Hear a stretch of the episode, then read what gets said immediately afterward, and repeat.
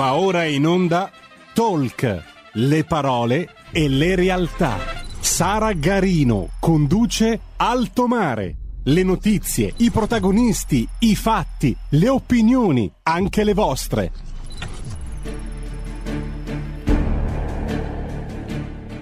Buongiorno, buongiorno e bentrovati per una nuova puntata di Alto Mare. Al solito ringraziamo la nostra regia, quest'oggi al timone abbiamo Roberto Colombo, grazie Roberto per il tuo supporto costante e ricordiamo come di consueto le informazioni tecniche, potete seguirci sulla web tv scaricando l'apposita applicazione per cellulare in Radio DAB e sul canale 740 del digitale terrestre. Se volete inoltre intervenire nel corso della diretta, il numero è sempre 026620 3529. Come dico sempre, ricordate che la radio è soprattutto la vostra, quindi ascoltare le vostre voci, sentire i vostri pareri, le vostre opinioni, i vostri spunti, le vostre osservazioni è assolutamente centrale. Benvenuti ai nostri ospiti di oggi, li vedo già tutti e tre collegati. È un piacere ridare il benvenuto all'onorevole Elena Murelli della Lega, membro della undicesima commissione parlamentare lavoro pubblico e privato. Benvenuta Elena. Buongiorno Sara e buongiorno a tutti gli ascoltatori di RPL. Grazie mille per essere tornata a trovarci. Vedo anche collegato Andrea Cecchini, un'altra voce ormai nota al pubblico di Alto Mare, segretario nazionale di Italia Celere, uno dei massimi sindacati di polizia italiani. Buongiorno Andrea. Buon, buongiorno Sara, buongiorno agli ascoltatori, ovviamente buongiorno alle onorevoli che ho già salutato prima e a Claudio Perzolo. Grazie, allora hai già giustamente citato tu il terzo ospite di oggi, anche per Claudio Verzolo, un'altra voce nota al pubblico di Altomare, nota e apprezzata. Buongiorno, benvenuto Claudio, ricordo responsabile delle relazioni istituzionali di AIS, Associazione Italiana Sicurezza Sussidiaria. Benvenuto. Sei muto Claudio? Iniziato bene, grazie e buongiorno a tutti quanti eh, gli ascoltatori e ai tuoi ospiti. Grazie, grazie mille a te per essere tornato a trovarci. Se siete d'accordo, io partirei proprio da, dal segretario nazionale di Italia Celere, partirei da Andrea Cecchini. Andrea, in questo contesto difficile, tribolato, in cui comunque siamo alle prese con una transizione verso la normalità o una nuova normalità, puoi portarci il punto di vista di chi tutti i giorni in strada, in mezzo ai cittadini, in mezzo alla gente, deve affrontare tutte, tutte come dire, le, le difficoltà, tutte le ansie, anche tutte, tutta la confusione che sta accompagnando per tanti aspetti questo periodo. Sì, allora io ringrazio per, per, la parola, ringrazio per la trasmissione, Sara sempre molto puntuale. Allora, cosa voglio dire io? Noi siamo tutti i giorni stati, io rappresento un sindacato di polizia, rappresento i poliziotti che sono in strada, che lavorano, i poliziotti che indossano la divisa e tutti i giorni in strada, da un pochino di giorni a questa parte, ci stanno dicendo, il popolo ci sta, il popolo, parte del popolo ci sta chiedendo di ribellarci, di toglierci il casco, di passare dalla parte del giusto dalla parte loro. Io vorrei che gli ascoltatori, oltre anzitutto ai presenti, ovviamente c'è anche un onorevole a cui rivolgo le mie parole, in primis e poi tutti gli ascoltatori, riflettessero su questo particolare. Io non posso, non voglio e non devo togliermi il casco perché io non ho bisogno di ribellarmi come, il, come vuole il popolo. Io ho giurato sulla Costituzione e come sindacalista della polizia e dei poliziotti rappresento la parte del popolo in divisa che quotidianamente con il suo giuramento dimostra di onorare la libertà democratica. Pertanto è facile prendere la parola in un contesto dove sono tutti a favore tuo, è molto più difficile, e lo dico con il cuore aperto, ma anche con le ossa rotte, nel passato è successo questo, è molto più difficile prendersi un'altra responsabilità, avere coraggio, mettersi una divisa, indossare quel casco e andare a prendere sassi, insulti, bottigliate rischiare anche di prendere denunce per portare e per rispettare il senso democratico di questo Stato. Io questo discorso che faccio non lo faccio perché ho l'obiettivo di andare a demonizzare qualcuno, non mi interessa nulla delle parole dette da, in alcuni contesti, mi interessa far notare un piccolo particolare, che noi ogni sabato, da mesi a questa parte, da un anno a questa parte, ci dobbiamo confrontare con gente avvelenata, parte del popolo, parte di quella gente, perché c'è molta gente che protesta in modo democratico e libero e noi eh, rispettiamo, ci mancherebbe altro, ma soprattutto tuteliamo questa gente che vuole manifestare liberamente. Ma c'è parte di questa gente che puntualmente ci manda all'ospedale e puntualmente, dopo essere stata denunciata, puntualmente ce la ritroviamo il giorno dopo dentro gli stati a mettere i striscioni, a inneggiare i cori, eccetera, eccetera. Io agli ascoltatori voglio dire proprio questo, voglio fare questa domanda è normale, è normale accettare un, uno Stato democratico che si possa minacciare di morte un poliziotto e tirargli sassi e bottiglie e poi l'indomani essere liberi di fare quello che si faceva il giorno prima? Ecco, il punto di vista nostro è questo. Il punto di vista nostro è quello di un sindacato che rappresenta dei poliziotti che non dicono né sia il Green Pass né sia il vaccino né no al vaccino, perché attualmente lo Stato il governo ha lasciato la libertà di scelta e fino a che c'è la libertà di scelta, questo è il punto di vista del nostro sindacato, fino a che c'è libertà di scelta, ovviamente la libertà di scelta non essendo un obbligo diventa un affare personale, è una responsabilità verso se stessi.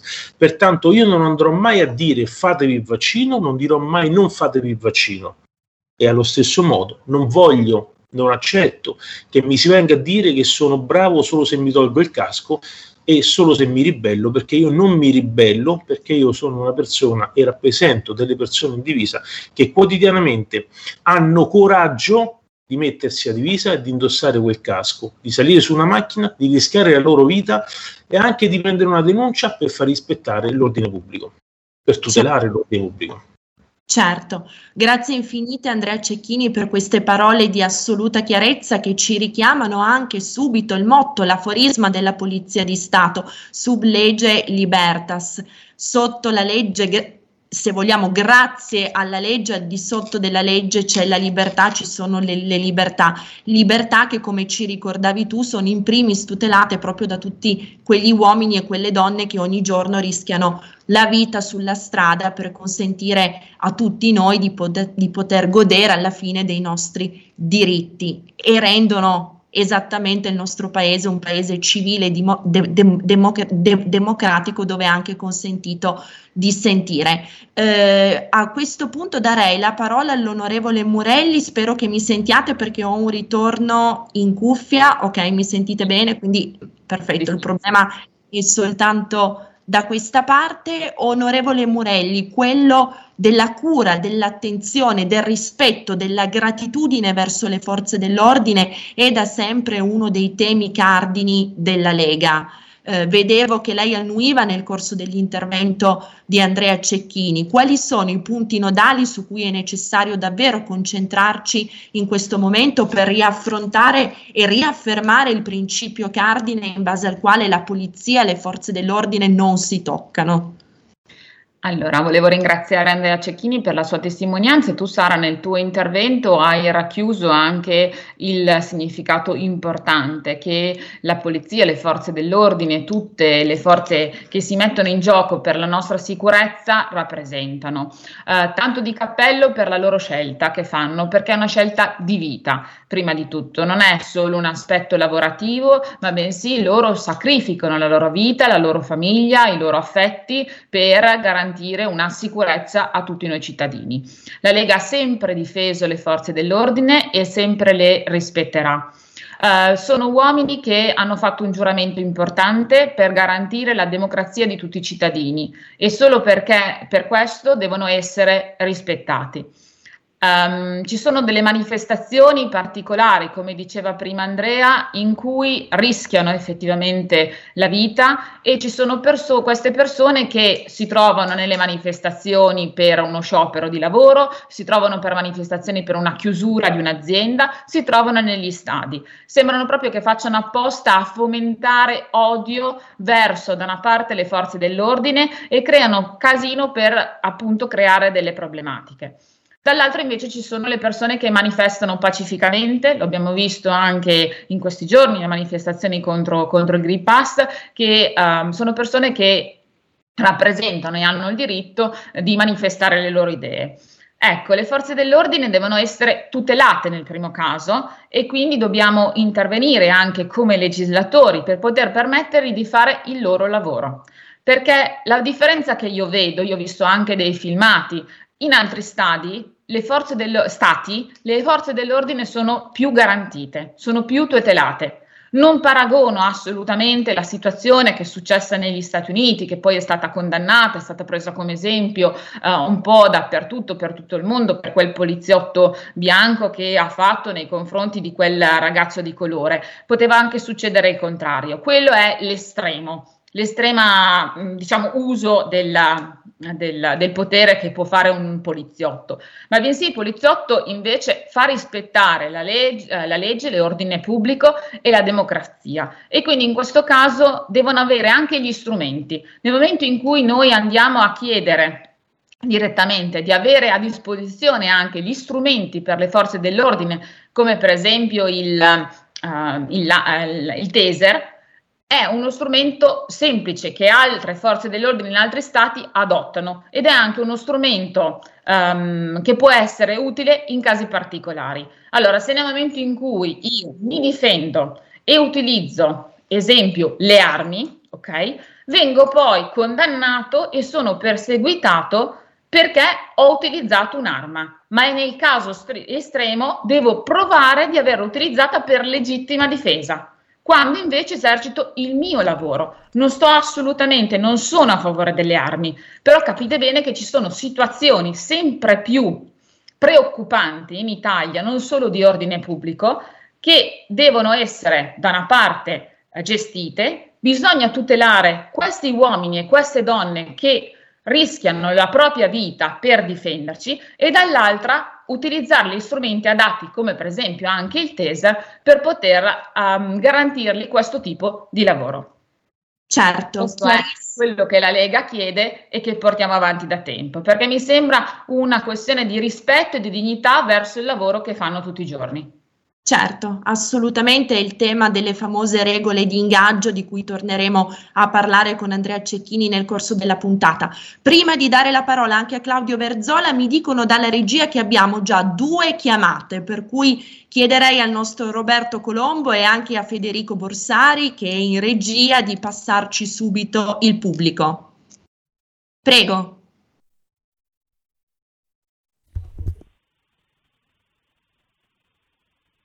Pronto? Roberto, Federico, abbiamo la linea aperta perché... La nostra amica è in attesa, la nostra amica è in attesa, se desidera può parlare. Pronto, buongiorno. Evidentemente è caduta la chiamata, le chiamate sono cadute, Sara, restiamo con le linee aperte e libere. Naturalmente invitiamo gli ascoltatori a richiamare prontamente 0266203529 il numero per poter intervenire in diretta. Veniamo a AIS, Associazione Italiana Sicurezza Sussidiaria. Claudio, Claudio Verzola, anche voi nella vostra dimensione, nel vostro spazio, nel vostro Habitat vi occupate di sicurezza. Vorrei sentire da te qual è il tuo punto di vista, qual è la tua disamina della situazione presente per quanto concerne il vostro settore. Però prima ti do la parola e te la tolgo ancora prima che tu possa prenderla perché mi dicono Roberto e Federico che nel frattempo ha richiamato un ascoltatore. Quindi passiamo prima la parola al pubblico. Buongiorno. Senti, volevo dire che la legge viene tutelata in tutti i sensi, però i poliziotti devono farsi un mazzo, sono Luigi da Firenze, dove praticamente c'è qualsiasi cosa di eh, illecito. Ecco, io mi chiedo come si fa a parlare di sicurezza quando avete un caso in casa vostra Morosini di droga dove praticamente qualsiasi persona può fare quello che vuole. Ecco, questo è andare contro la legge e ci dovrebbe essere una legge ancora peggio per chi dice sì, l'ho usata per uso personale. No, adesso praticamente è uso dove praticamente è successo lì e tu l'hai ammesso. Quindi come fate a parlare di sicurezza, di droga, eccetera, quando avete i casi in casa vostra? Non parlo di lei, ma dei casi che stanno parlando probabilmente qui in tutte le televisioni. Poi non dite che probabilmente ce l'hanno con la Lega, però vi ricordate il citofono? Scusi, qualcuno probabilmente spaccia? Ecco, questo probabilmente è il karma che vi si ritorce contro. Grazie, arrivederci. Grazie comunque per l'intervento al netto del fatto che mi pare che si sia andati un po' fuori tema perché stiamo parlando assolutamente di altro. Onorevole Murelli, se vuole le lascio una breve replica. Ma in uh, qualsiasi famiglia ci potrebbero essere dei problemi, c'è qualcuno che può razionare male, il cosiddetto um, diciamo uh, familiare con dei problemi. Um, ce lo siamo ritrovati in casa, però il nostro motto è sempre noi siamo contro la droga. Poi io da mamma sono assolutamente contro la droga. Le indagini sono in corso, mi spiace per Luca, ha commesso un grave errore e ci spiace soprattutto perché naturalmente le nostre battaglie contro la droga le porteremo e le portiamo avanti, eh, non solo nella Lega, ci sono altri problemi anche immagino in altri partiti, in altre famiglie, quindi è stato scoperto, ci sono le indagini in corso e quindi speriamo poi si faccia chiarezza su questa situazione. E spero per Luca che la situazione sia, si risolva nel, nel migliore dei modi come, come persona. Certo, grazie, grazie Onorevole Murelli, torno a Claudio. Una disamina, allora, ci puoi tratteggiare lo scenario in cui si stanno eh, trovando in questo momento le agenzie di sicurezza privata? Grazie Sara. Allora, come associazione noi diamo rappresentanza al settore della sicurezza privata italiana, è un settore molto complesso, è un settore che eh, tutti i giorni i cittadini italiani eh, incontrano, lo incontrano per strada, lo incontrano nei supermercati, nelle banche, eh, lo incontreranno di nuovo nelle discoteche, lo incontrano dentro gli stadi. Eh, noi rappresentiamo da i soggetti che si occupano di antipirateria navale perché eh, abbiamo navigli di eh, diciamo battenti bandiera italiana che transitano in zone eh, che sono ancora infestate dai pirati e quindi diciamo, abbiamo personale privato in armi a difesa di questi convogli. Abbiamo eh, i cosiddetti, diciamo, le guardie giurate, che per quel personale che in divisa con una pistola eh, difende la proprietà, i beni eh, pubblici e privati, in certi casi anche pubblici. Eh, abbiamo gli addetti ai servizi di controllo, che sono diciamo, i cosiddetti ex buttafuori, eh, e abbiamo eh, gli steward degli stadi, oltre agli investigatori privati. Perché lunga, eh, questo lungo elenco di soggetti?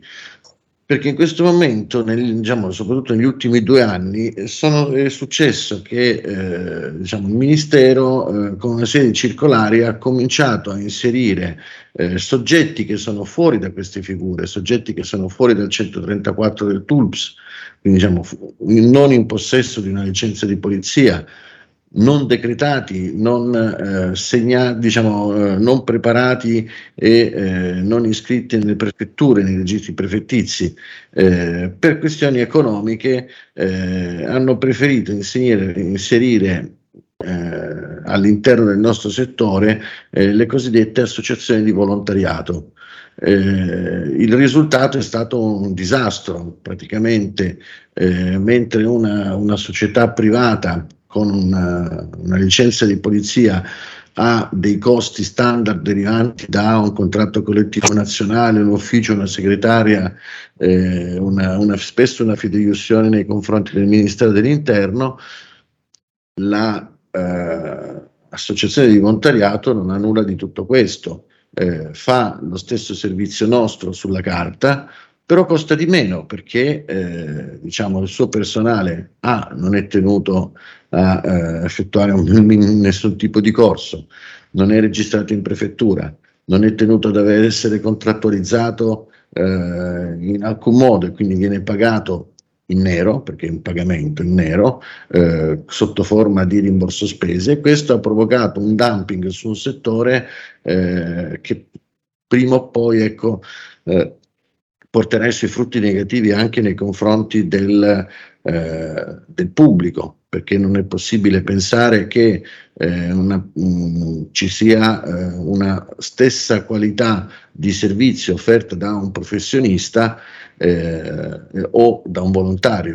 Il professionista è preparato, continua a prepararsi, è preparato fisicamente, psicologicamente, conosce le leggi sotto le quali deve sottostare, come eh, succede per chiunque si occupa in maniera professionale di sicurezza, eh, personale volontario che noi non vogliamo stigmatizzare eh, a 360 gradi, che siamo eh, diciamo, felici, il nostro sistema di protezione civile eh, si regge molto spesso sul volontariato e di queste sono eh, opere meritorie che vanno eh, esaltate, ma quando si cerca di far arrivare una parte del volontariato dentro settori dove serve professionalizzazione, i risultati sono quelli che ci siamo trovati di fronte adesso all'apertura del campionato, ovvero l'impossibilità di trovare personale per fare gli steward degli stadi e adesso che apriranno le discoteche l'impossibilità di trovare personale professionalizzato eh, che eh, va a lavorare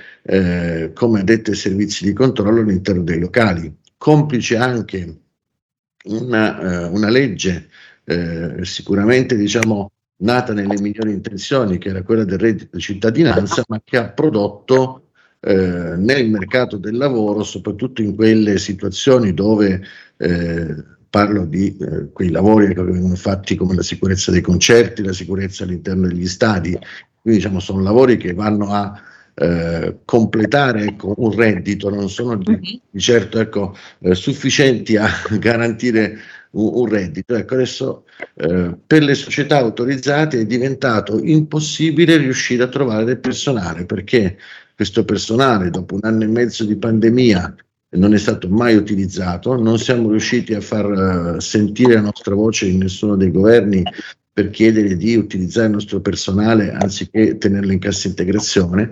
Adesso si sono rivolti al reddito di cittadinanza e ovviamente per non perdere questo, uh, questo reddito preferiscono non andare a lavorare o se vanno a lavorare preferiscono farlo in nero e se vogliono farlo in nero, eh, chi meglio di un'agenzia, di un'associazione di volontariato eh, gli può garantire tutto questo. E quindi ecco, noi come associazione quello che eh, diciamo, stiamo denunciando è eh, un percorso che sta distruggendo eh, le basi di eh, percorsi professionalizzanti per i giovani che vogliono entrare nella sicurezza privata.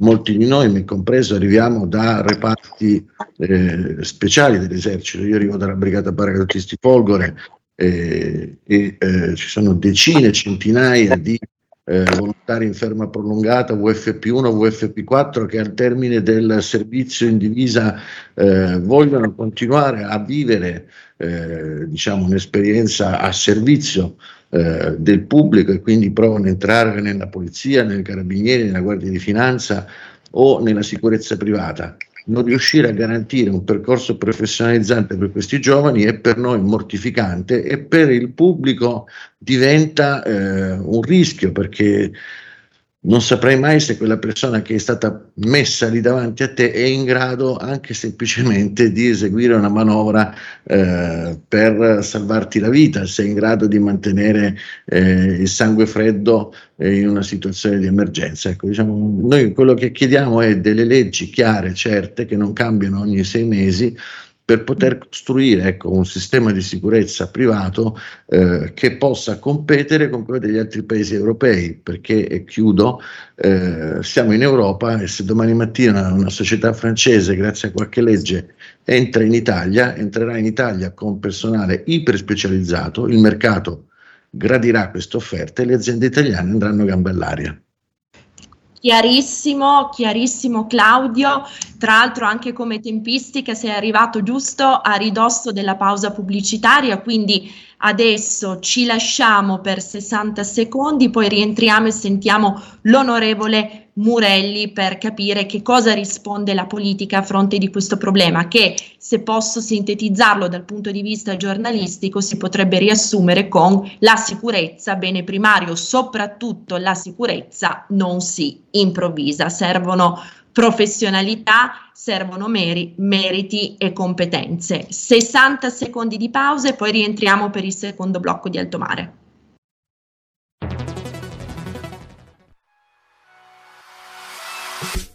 sbaglia paga.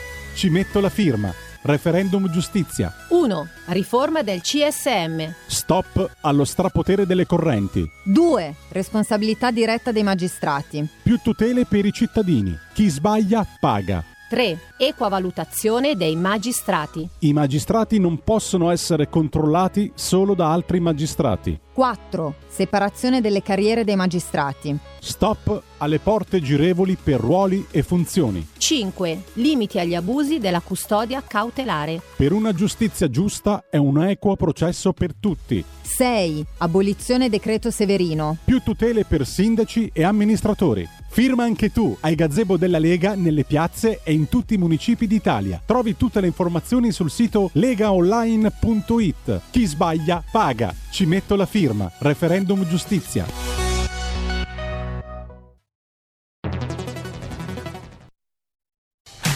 Porta con te ovunque RPL la tua radio. Scarica l'applicazione per smartphone o tablet dal tuo store o dal sito radiorpl.it. Cosa aspetti?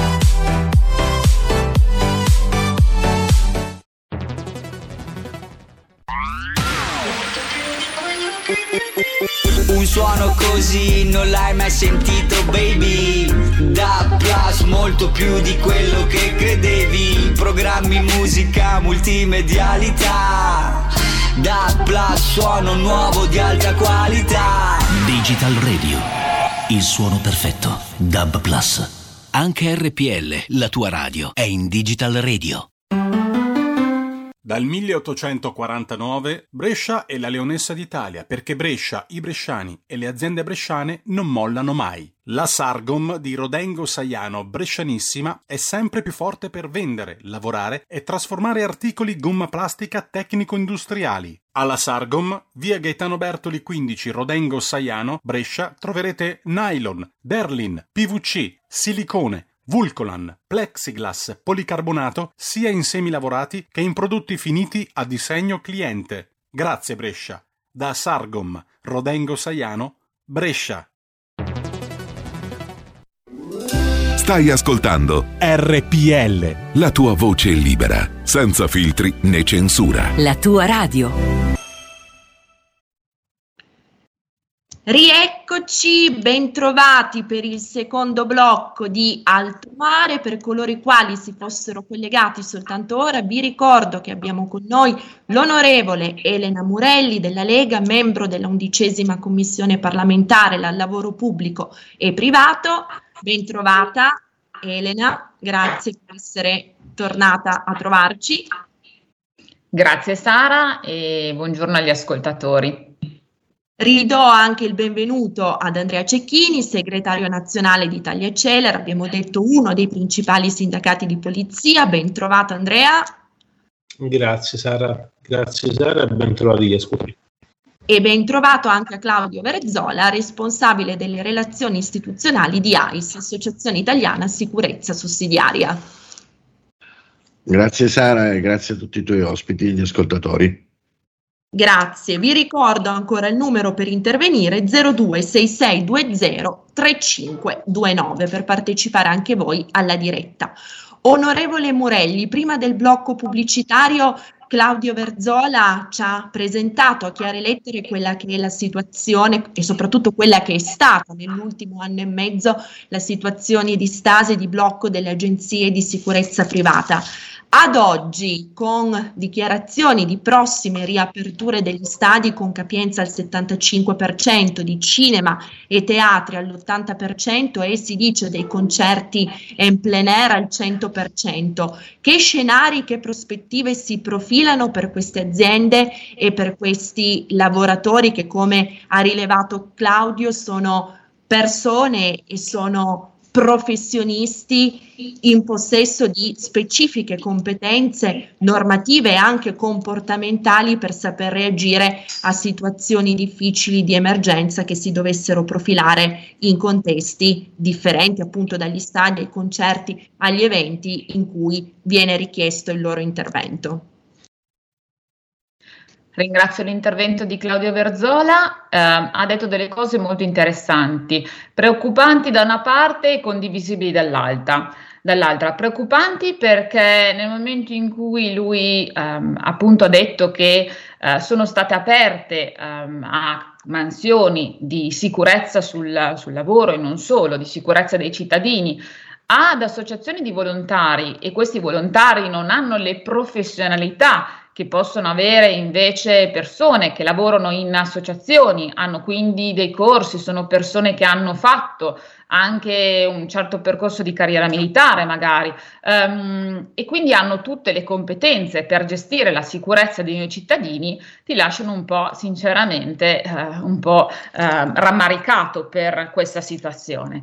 E anche preoccupato non devo escluderlo. E dall'altro invece condivido le sue parole nel momento in cui dice eh, vorrei che la legge in Italia non cambiasse. E non lo dice solo lui. Noi incontriamo tanti imprenditori italiani e non solo, anche imprenditori esteri che magari vorrebbero investire in Italia ehm, e gli stessi imprenditori italiani che dicono nel momento in cui io faccio un investimento importante, magari allargo la mia azienda, assumo tante persone, eh, rinnovo eh, la mia produzione oppure faccio investimenti anche per l'ambiente, visto che adesso si parla molto di green e le aziende si devono adeguare, poi le leggi italiane cambiano.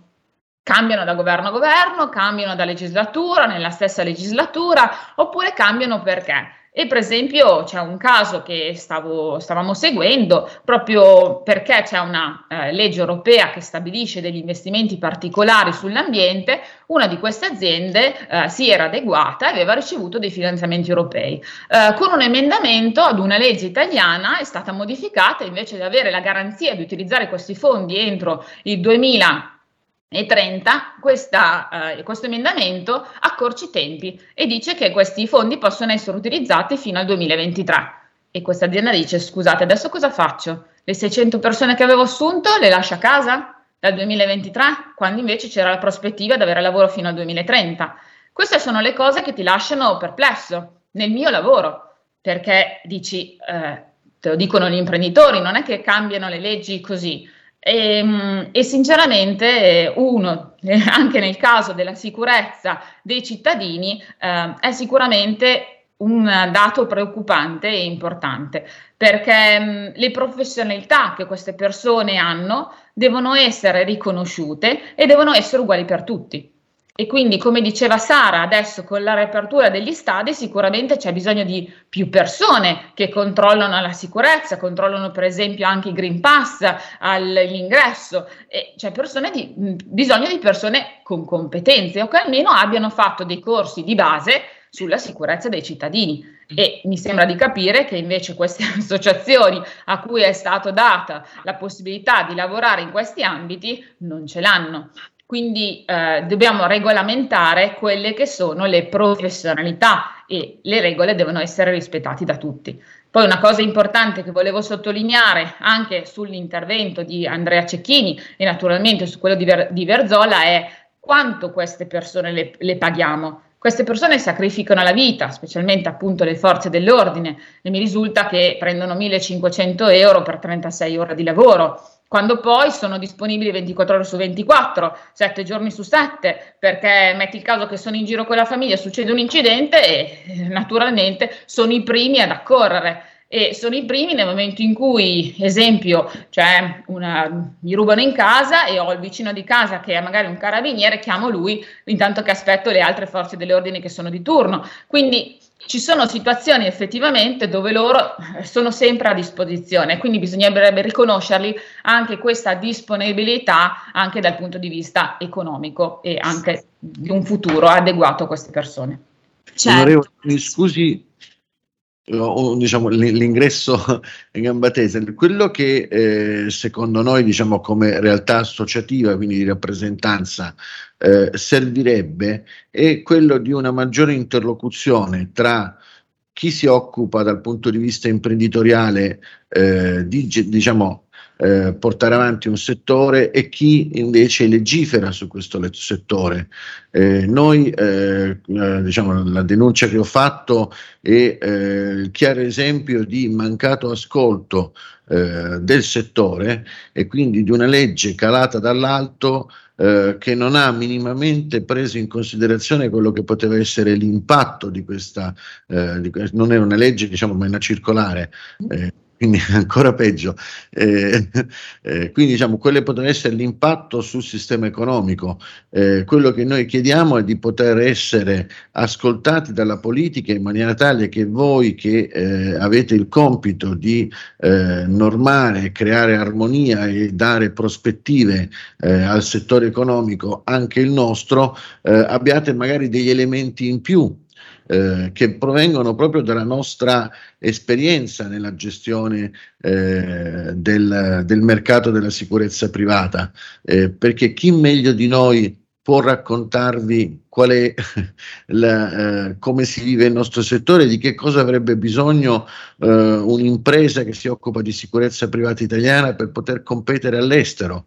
Eh, parlo ad esempio del settore dell'antipirateria navale che in questo momento rappresenta una percentuale molto piccola eh, del, eh, diciamo del, del, dell'intero fatturato della sicurezza privata italiana, ma che potrebbe espandersi eh, in maniera eh, diciamo più, più, più grande eh, se il legislatore avesse l'accortezza di inserire all'interno dei dispositivi di legge piccole eh, precisazioni, così come nel momento in cui ecco, eh, vengono create eh, queste, queste, circolari, eh, se preventivamente eh, ci fosse un ascolto delle nostre associazioni, noi potremmo immediatamente andare a evidenziare quelli che sono poi eh, i vulnus che hanno all'interno queste piccole circolari che poi producono un, un danno in certi casi anche irreparabile.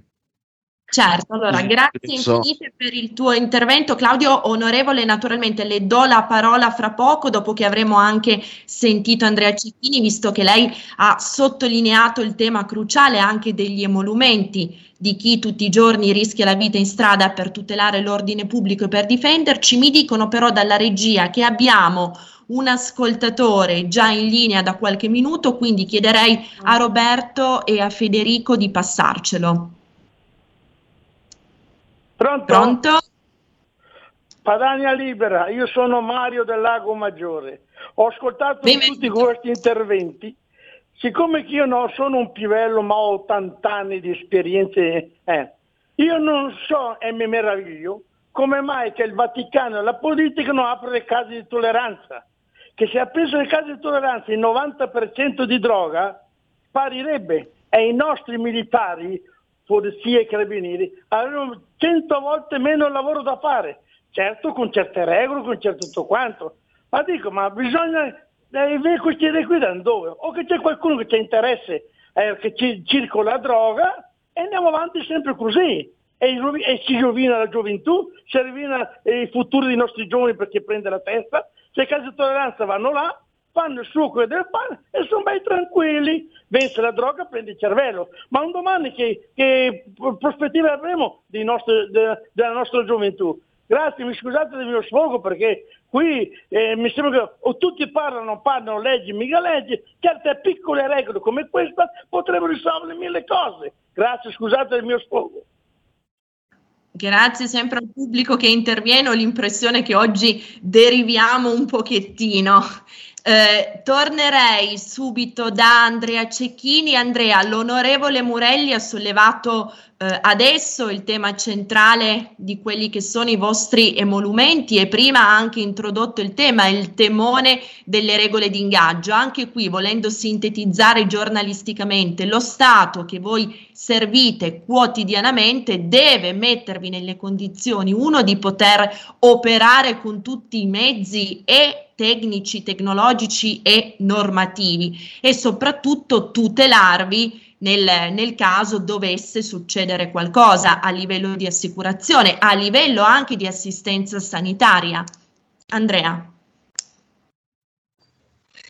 Sì, eh, un piccolissimo passaggio sul fatto della, dell'ultimo ascoltatore che ha parlato della droga. No? Eh, io come sindacato ho fatto una battaglia e continuerò a farla nella lotta alla droga, anche quelle leggere, perché non sapete quanti morti in strada per colpa di chi si mette alla guida sotto effetti di droghe, anche leggere, perché non serve drogarsi in modo pesante, basta avere nel corpo una sostanza leggera però il corpo cambia e reagisce diversamente e pertanto la gente muore e nonostante tutto c'è qualcuno che sta portando avanti battaglie per la legalizzazione delle droghe. Fatto questa parentesi, eh, arriviamo al discorso della domanda che mi ha fatto Sara e mi ricollego alla, agli assist fatti dall'onorevole. Andrea, scusa, parentesi di cui ti ringrazio perché come ha detto prima anche l'onorevole Murelli deve emergere sempre un chiaro e netto no alla droga, cosa che capiterà sempre anche da questa trasmissione. Scusami Andrea per l'interruzione. No, no, ma io mi sono scontrato più di una volta in strada, non come poliziotto, sindacalista, no? eh, nelle mie battaglie, eh, come poliziotto faccio il mio lavoro eh, e la droga è da condannare, basta. Ma come sindacalista, quando mi è stato chiesto, ma tu che ne pensi sulle droghe leggere? Allora, ripeto, io ho fatto anche servizi di polizia stradale e ho visto gli effetti delle droghe leggere eh, su un corpo alla guida e ho visto quello che è successo ai corpi delle persone che si sono trovate di fronte eh, o in mezzo a questi incidenti e ho viste morti. Pertanto, no alle droghe, pure quelle leggere. Non esiste una droga che faccia bene, ricordiamocelo questo. Poi eh, non parlo dell'aspetto terapeutico perché non sono medico e proprio perché non sono medico, io mi ricollego anche ad un altro discorso. Fa, ognuno faccia il proprio ed è per questo che oggi come oggi io dico che se ognuno facesse il proprio per quello che ha studiato, per quello per cui si è impegnato, per quello per cui ha progredito in carriera, negli studi, nella famiglia, nel lavoro, eccetera, forse potrebbe andare molt, molte cose potrebbero andare meglio. Perché lo dico questo? Perché noi tutti i giorni io tutti i giorni, tutti noi poliziotti in Italia, 94.000 poliziotti, tutti gli uomini delle forze dell'ordine, a prescindere da quello che guadagniamo, e dagli strumenti che abbiamo, se adesso io vado in strada per andare a prendere la macchina e assisto ad un reato, io non sto a guardare quanto guadagno, eh, le indennità, che strumenti ho, io intervengo sapendo con certezza che da quell'esperienza, da quell'evento, ne esco o con le ossa rotte o con una denuncia sulle spalle o se tutto va bene ne esco che ho fatto una denunciata o un fermato che però purtroppo non porterà mai, non sarà mai portato in virtù dell'incertezza della pena agli albori della giustizia. Quindi eh, quello che chiediamo noi come sindacato è questo, un atto di responsabilità da parte del governo, che sia questo, che sia quello fro- prossimo, eh, magari fosse stato quello passato, dei prossimi governi. Perché lo dico? Perché è facile dire nelle campagne elettorali, mi permetto onorevole, ci mancherebbe, faccio un passaggio molto veloce, è facile dire nelle campagne elettorali stiamo dalla parte della sicurezza, noi, ma tutti i partiti lo dicono, indistintamente, anche partiti che, che poi ci aizzano le masse contro a volte, i gruppi extraparlamentari, stiamo dalla parte della sicurezza e poi passano le leggi come reato di tortura, e poi eh, non viene per, ecco, poi si procede con la liberalizzazione, si chiede la liberalizzazione delle droghe e poi non si portano avanti i nostri, le nostre proposte sugli aumenti del tetto salariale, ma sulle indennità, sulle indennità. Ma vi rendete conto che io vado a lavorare quotidianamente, io, parlo io come tutti i poliziotti, quotidianamente è stata per 10 euro di indennità, 10 euro, che se fermo un tizio con un coltello in mano, uno strumento adeguato, idoneo per poterlo fermare, attenzione, io se faccio come è successo a poliziotto in via Marzala qualche mese fa a Roma e utilizzo che ho dotazioni che mi ha dato lo Stato e per cui lo Stato mi addestra periodicamente, io finisco sotto processo. Lo sapete quanto costa un processo? Gli ascoltatori devono saperlo questo. Un processo di un poliziotto che interviene, non, cioè per cui viene rinviato a giudizio, non per un reato tipo furto, ma per un reato tipo lesioni aggravate, tentato omicidio. Se io uso un'arma posso uccidere, lo so da solo. Se uso lo sfollagente posso fare del male, lo so da solo. Ma da lì si passa un rinvio a giudizio molte volte. Un processo del genere può costare, a parte anni di gogna mediatica, a parte le sospensioni dal servizio, a parte le umiliazioni in strada, a parte questo, costa soldi, tanti, 10.000 euro d'avvocato per non metterci tutte le spese legali. Uno dirà, ma se sbagli paghi, giusto, ma io se sbaglio pago, ma se non sbaglio ed eseguo soltanto l'ordine per cui io indosso questa divisa e ho fatto quel giuramento che qualcun altro ha detto per un altro motivo, l'ho fatto per questo motivo io, io non posso andare a pagare tutti questi soldi con 10 euro di indennità al giorno che lavoro, perché ci devo campare una famiglia con quei soldi mensili. E allora io quello che dico al governo, agli onorevoli, al governo, allo Stato, a tutti coloro che hanno una responsabilità, come ha detto benissimo l'onorevole prima, il legislatore ha una responsabilità. Io dico questo qui, rendetevi conto che noi comunque facciamo il nostro, comunque lo facciamo, però non possiamo vedere che noi ci assumiamo le nostre responsabilità sempre e comunque e dall'altra parte c'è qualcuno che o per un motivo o per un altro non sto dicendo chi è più bravo o chi è meno bravo eh, però nel corso degli anni non se le ha assunte. E quindi noi siamo qui a ribadire a ricordare assumetevi gentilmente le vostre responsabilità come noi ci assumiamo quotidianamente. Non ci pensiamo due volte noi a rischiare la nostra vita perché vedete in un intervento di polizia o si, in, si va in ospedale o si va in tribunale non c'è una via di mezzo. Non c'è una via di mezzo.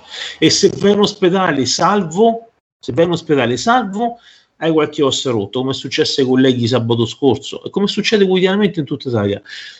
Ma se non ci arrivi salvo muori. Se vai in tribunale che hai ragione, ti fai un processo. Che se per caso c'è qualche dubbio, prendi la condanna e perdi anche il posto di lavoro. E io lo sto facendo oggi per 10 euro scarsi, 10 euro lorde di indennità quotidiana. Non è possibile, non è possibile assolutamente. Non è possibile, infatti, Andrea, lasciami anche sottolineare comunque la grande forza d'animo, la vostra forza di volontà, quella con cui tutti i giorni in queste condizioni, comunque, come sottolineavi tu, vi presentate in strada sul posto di lavoro eh, tutti noi. È per quello che parlavo di coraggio. Il vero coraggio, attenzione, non è andare a dire le cose belle o brutte, buone o cattive quando c'è qualcuno che ti applaude. Il vero coraggio è indossare la divisa quotidianamente. In cui ho detto nel giorno della festa della polizia un post, ho messo la foto di due colleghi miei che lavorano con me che stavano lì in strada a lavorare con me sotto la pioggia. L'eroe è quello. L'eroe non è quello che salva la patria facendo il triplo salto mortale. L'eroe è quello che indossa tutti i giorni la divisa sotto la pioggia, certo. col freddo. L'eroe è colui che quotidianamente lavora in uno stato che certamente non sta assicurando più il posto di lavoro, purtroppo, e che io leggo il vostro titolo di oggi, difendere il lavoro e difendere per lavorare. Nel caso nostro è, un, è double face per tutte e due, vale, vale il nostro discorso. Noi dobbiamo fare il nostro lavoro e difendere il lavoro, ma dobbiamo anche essere difesi per poter lavorare bene. L'eroe è questo oggi. Certo. Superman. Assolutamente. Onorevole Murelli, a lei le conclusioni sia per quello che ci ha detto Andrea Cecchini, sia per eh, le osservazioni prima eh, di Claudio Verzola. Eh, abbiamo due minuti prima della conclusione, quindi chiaramente dovrà essere particolarmente brillante. Naturalmente ci torneremo nel corso di una prossima puntata perché questi temi sono troppo importanti. A lei. Grazie Sara, ringrazio Andrea Cecchini e Claudia Verzola per le tematiche che sono state poste oggi in trasmissione. Sono tematiche importanti, tanto di cappello e vi ringrazio ancora per il lavoro che fate direttamente perché come diceva Andrea ci vuole coraggio a fare il vostro lavoro, ci vuole coraggio e credete sicuramente nella vostra professione. Dall'altro punto di vista chiedete supporto da parte dello Stato per poter avere gli strumenti e anche il riconoscimento giustamente economico per poterlo svolgere, per garantire la sicurezza di noi cittadini.